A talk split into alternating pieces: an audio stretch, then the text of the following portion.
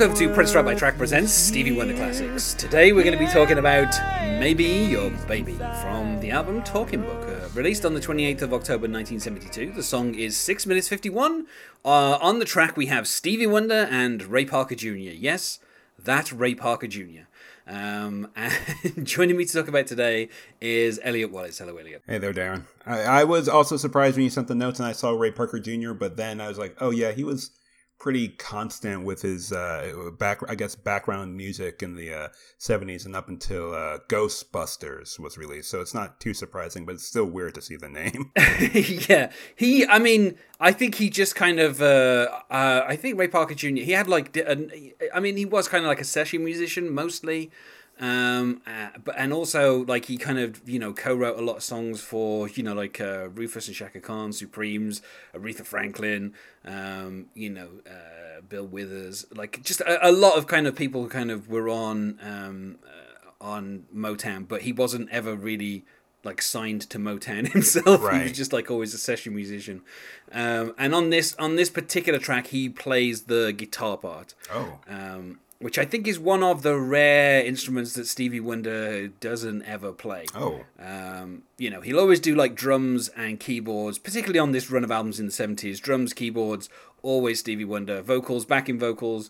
Um, but then when it comes to stuff like uh, woodwinds or, um, you know, strings and guitars, you know, he's, he'll play bass guitar uh, on some tracks, but electric guitar, it's something that Stevie Wonder rarely plays. Um, and, you know, Ray Parker Jr.'s, I mean, let's just say it, his playing on this is amazing. Like Yeah, the, yeah. the whole kind of slide guitar. I mean, it really kind of makes the song. like, um, you know, the song's great anyway, but like just having that extra kind of like guitar thing on the top of it uh, is just is just kind of a, is kind of really cool. Um, you know, and in the Rolling Stone review, uh, it says the album's longest cut is one of its best. Maybe Your Baby carries on for nearly seven minutes in a state of exalted despair. Riding the rumblings of the synthesizer to an extended build-up finale, Stevie turns his song of betrayed love into a powerful, somewhat upbeat dance number, the repetition taunting with a vengeance and hypnotizing. um, now, it's worth noting that uh, Talking Book is this album where, as I would have said on the opening track, it flips between songs like You Are the Sunshine of My Life and the next track, You and I, We Could Conquer the World, uh, which are songs where Stevie is singing positively and he's happy and he's in love with his wife. And then songs like this, where he's been cheated on by his wife and he makes it clear. Um, and then you've also got Tuesday Heartbreak and, you know, Blame It on the Sun. And there's a couple of other songs. We this, this album kind of flips between um, you know, positive, upbeat songs, you know, about him falling in love, and songs about his wife cheating on him and him dumping her.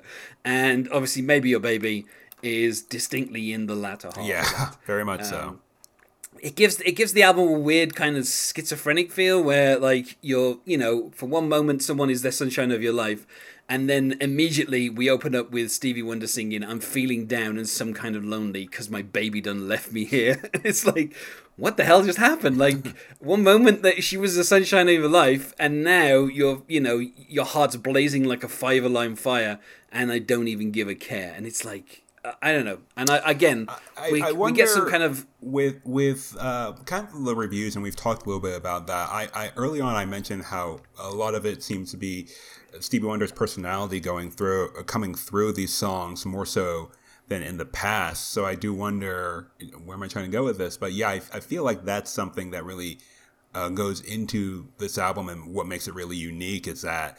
Um, unlike things he was when he released when he was like really young and he was 12 and then when he was starting up again, or like when the late '60s into the early '70s, when he was still kind of under the Motown Motown thumb, you know, now he's really talking about what it's like, what it's like in his life.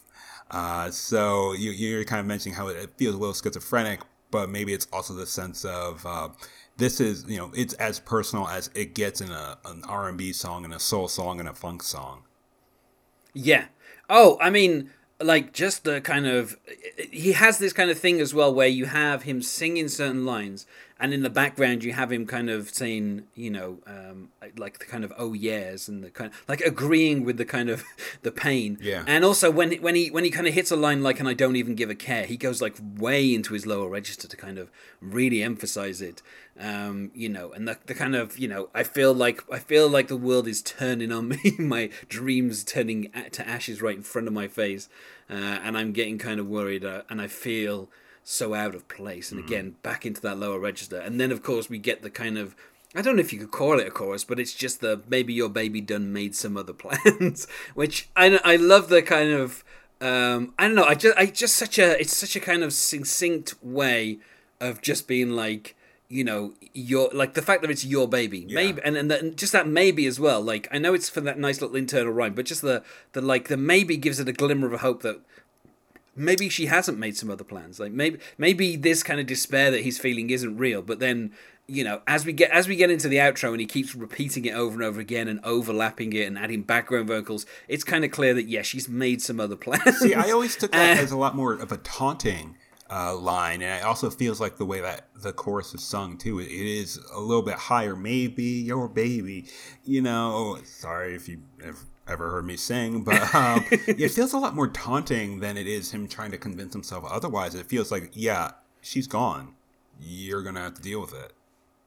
yeah i mean also he could be the baby so maybe Mm. he's addressing this to her and saying maybe your baby done made some other plans like you know uh, uh, all the all this kind of stuff that he's describing i mean i mean particularly like the second verse is kind of like you know in the morning when i got the heartache i called the doctor up for help because the only person that could do me any good is stepping out with my best friend which is like i mean the song really takes a turn there because you're like hold on a second and then like i feel like i'm slipping deeper slipping deeper into myself uh, and i can't take it the stuff is scaring me to death and it's just like it's i don't know it's just kind of a really kind of accurate depiction of like him feeling this kind of depression and then kind of then saying maybe your baby made some other plans it feels like him trying to convince himself and like you say it is a bit kind of taunting and Yeah. maybe he's the baby maybe he's made other plans but like just the kind of like the fact that the kind of we get the kind of the the the kind of his heart on fire in the first verse, but then by the second verse he's just sleeping he's slipping deeper into himself. Like he's basically just completely depressed over this. Oh, yeah. And and he's got nowhere to turn to because like he says, the only person that he like he wants to talk to is the person that is cheated on him with his friend. So he's got nobody. He's like left with nothing. Um, and just like a line like you know this stuff is scaring me to death. Like you, you know for I don't know for like a '70s soul album, this is kind of, such a kind of like odd subject matter. Like "You Are the Sunshine of My Life" feels like something more kind of like you know little Stevie would do, whereas this is is like clearly this is adult Stevie. This and big Stevie. Yeah, Big Steve, and he's you know, and then we get this. I don't know. I, I always kind of find it weird the the little Sally Walker sitting in a saucer checking out the guys that are passing by, and then the kind of the build up of the bye bye bye kind of repeated, um, and then we have like the I think that's where we have like the solo from uh, from Ray Parker Jr. just, Yeah, I like think the, that's where it guitar. starts. Yeah, and then in the background you have him just kind of I don't know, not really singing, but just kind of in a little silly voice, kind of doing the, the kind of maybe baby, like just over and over again. Um, and then when it when when the guitar finishes, we kind of come back to the you know maybe your baby done made some other plans. Um, and at, at, like basically that then kind of gets repeated like over and over again.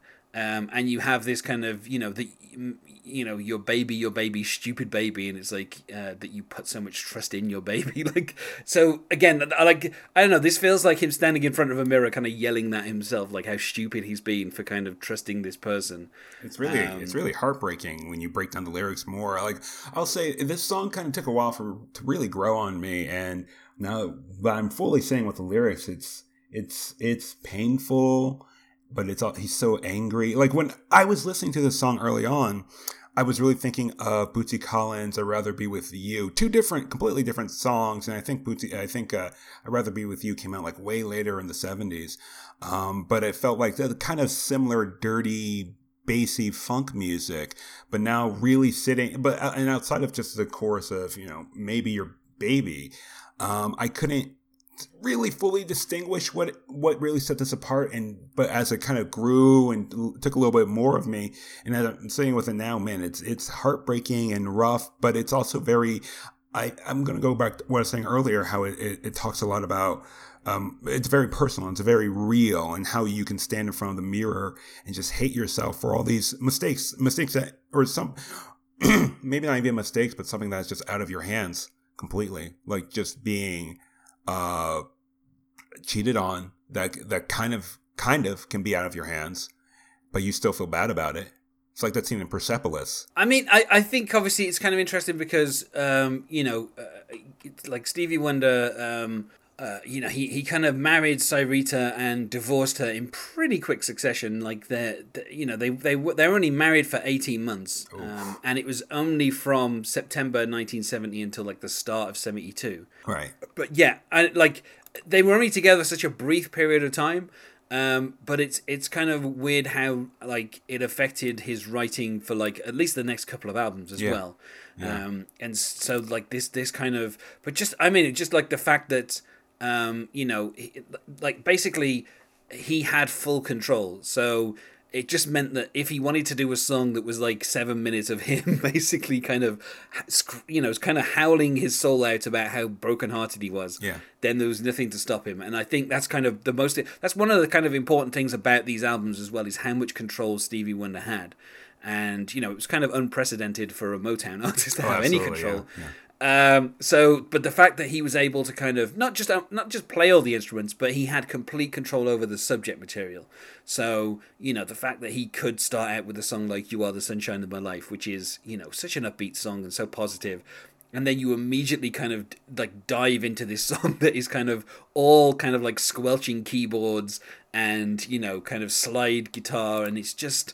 Uh, I don't know. It's so it's it's just. I mean, I feel like you know goes without saying. Five out of five. Just a kind of an amazing song, um, and just like kind of the hurt in his voice as Yeah. well. Like just the kind of it, you you really feel. Even though Stevie Wonder, I think at the time of this is like twenty three.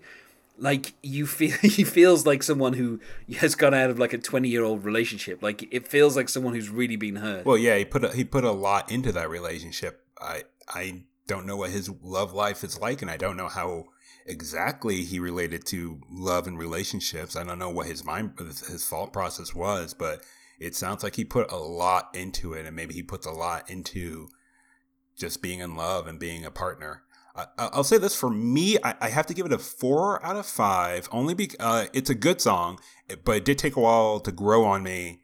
Um, so that's I think is the only reason why I'm just a little hesitant for the full five. And I think you and I is the next song, and that one I that one I kind of prefer just a little better for me personally. I mean, it's a great song. Yeah. Obviously, I'll talk about that next. But Yeah. Oh yeah. Yeah. yeah, it's a great. I, I, I've got to be honest. I don't. I don't think there's a bad song on Talking Book. I don't. I don't think. I don't think there's a single song on this album where you could say to me, you know, it's just it's like too long or it's not well made or like anything. There's not for me. There's not a single bad note on this entire album. It's uh, people are going to get sick of hearing the number five. Um, but it's just yeah, it's just such a and, and like just the kind of I, I don't know like the the contrast of him being so happy and then kind of the despair and then being happy again. like I, it's just kind of remarkable that he was able to basically kind of do like you know a divorce album while at the same time doing like a marriage album basically. Like you know he's got an album that's kind of about his honeymoon but also then at the same time it's about his divorce. Um, and it's I don't know it's re- very rare that an artist manages to kind of have such upbeat songs on like a divorce album. Generally, Yeah. the divorce albums tend to be a lot of kind of well, you know, you can kind of tell they got divorced. Um, but yeah, it's just I don't know the fact that he did this and he also did like a full album of songs for Syreeta that she released like literally months after they divorced is kind of insane as well. Like that, kind of all this took place in the same year. Um, you know, and also he Music of My Mind came out in 1972 as well. Basically, Stevie Wonder did three albums this year.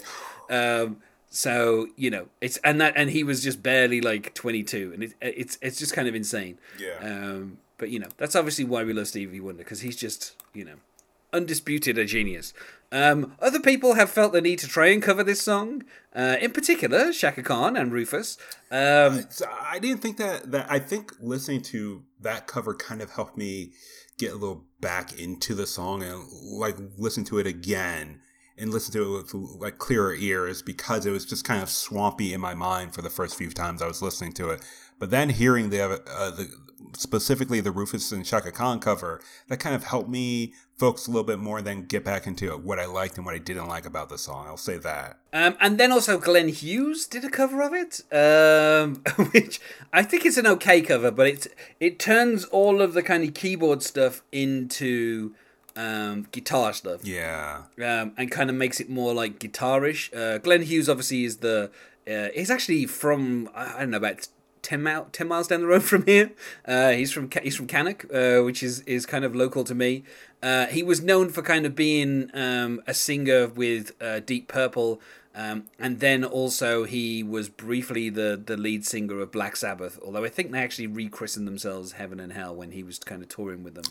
um, and then he kind of he's had a number of like other kind of um, groups since then um, you know and, and um, you know he he's basically he's he's he's in the rock and roll hall of fame as one of the members of uh, deep purple but uh, you know he's he's got a good enough voice but the production is all it kind of becomes all guitar and i think that's just a little bit kind of too much. Um, and then obviously you know there's a, a live version that prince did um, he, he played the song live a few times. Um, i think after he'd recorded um, stuff with stevie wonder. So uh, I guess it kind of got worked into his, his playlist after after we'd actually kind of recorded with Stevie Wonder. Uh, and his kind of introduction is a bit more kind of meandering and stuff, and then he kind of eventually gets into the song. Um, and again, he kind of really focuses on the guitar solo and yeah. stuff rather than you know like obviously he's not playing keyboard he's you know he's playing guitar but uh, you know it's uh, the live versions that are out there of prince doing it are kind of serviceable um, like the root, like like I said, the Rufus version is probably a slightly better kind of interpretation of the song and is a little less. Well, it's it hasn't got like four different moogs on it. Let's put it like that. Um, you know, and like I said, the Glenn Hughes version is very kind of guitar-y, which I guess kind of works because there is a guitar on the song, and like I said, Ray Parker Jr. does a wonderful job of the kind of like he's got this kind of uh, electric slide guitar solo that he does that's kind of really good. Um, but yeah, it, I don't know. I, to me, I don't think any of them really are as good as what Stevie Wonder does. Right. I think it's unfair to judge the Prince one because it's live. But I think for me, Glenn Hughes or Rufus, those versions are probably. I think maybe Glenn Hughes three out of five, Rufus maybe a four out of five for right. me. Um, but you know they're not they're not quite as good. I think because obviously we have the raw emotion of Stevie Wonder basically going through a divorce and that kind of you know that's kind of in the song. Whereas i think the, the cover versions that it's it's kind of like faux isn't it? It's like pretend heartbreak and it's not quite the same. Right. Um you know uh, but it's you know it's nice to have the kind of prince and chaka khan connection uh, oh, yeah. them covering it you know. Uh, so let's go to plugs. Is there anything that you wish to plug at you can find me on twitter at eh wallace. And you can find us on twitter at stevie by wonder. That's just for this project. Obviously I've at this point got too many Twitter handles to be mm-hmm. listing. So uh, it was great speaking to you about this track, Elliot. Yeah, thanks. It's great to talk with you too. And maybe you'll return for one more. Maybe. Baby. Bye.